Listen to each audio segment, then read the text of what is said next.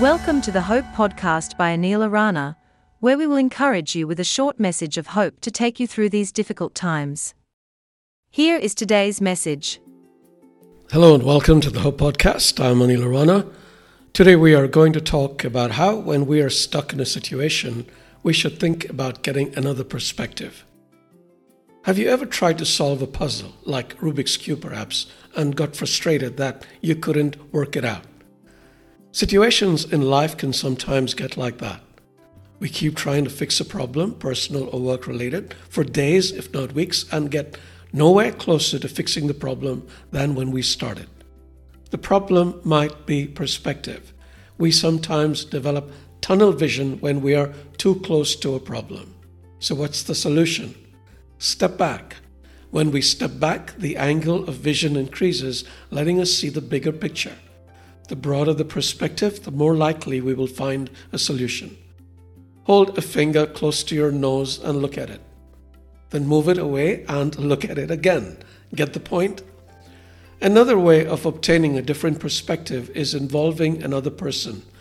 Not only will a fresh set of eyes help us to look at the problem from another point of view, but they also prove very useful in spotting mistakes or faulty thinking. I write a lot and I'm experienced enough to spot most grammatical errors and flaws in logic in my text. Yet I run everything I write by someone else before I publish it, and I find myself astonished to see how often I have overlooked something critical. The only problem in seeking someone else's help is that pride can get in the way. We don't like to ask for assistance. This is why so many men got lost on the road in the days before Google Maps.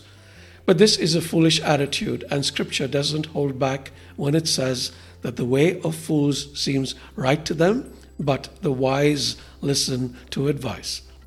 The best person to seek advice from is, of course, God. One of the gifts of the Holy Spirit is the gift of counsel. This isn't the ability to counsel others, it is the grace to receive counsel from God. God, of course, counsels us in many ways, and one of them is through people. Consequently, it wouldn't hurt us to ask some of the wiser people we know for advice when we are stuck in a situation that we cannot resolve. We must be careful not to accept another person's advice without question, regardless of how wise or holy the person advising us is. The responsibility for the decisions we make rests on us. The Apostle Paul rejected the advice of his friends and churchmen on at least two occasions because he discerned they weren't right. He didn't let this stop him from seeking counsel, however, and we shouldn't let it stop us either. May the Spirit be with you.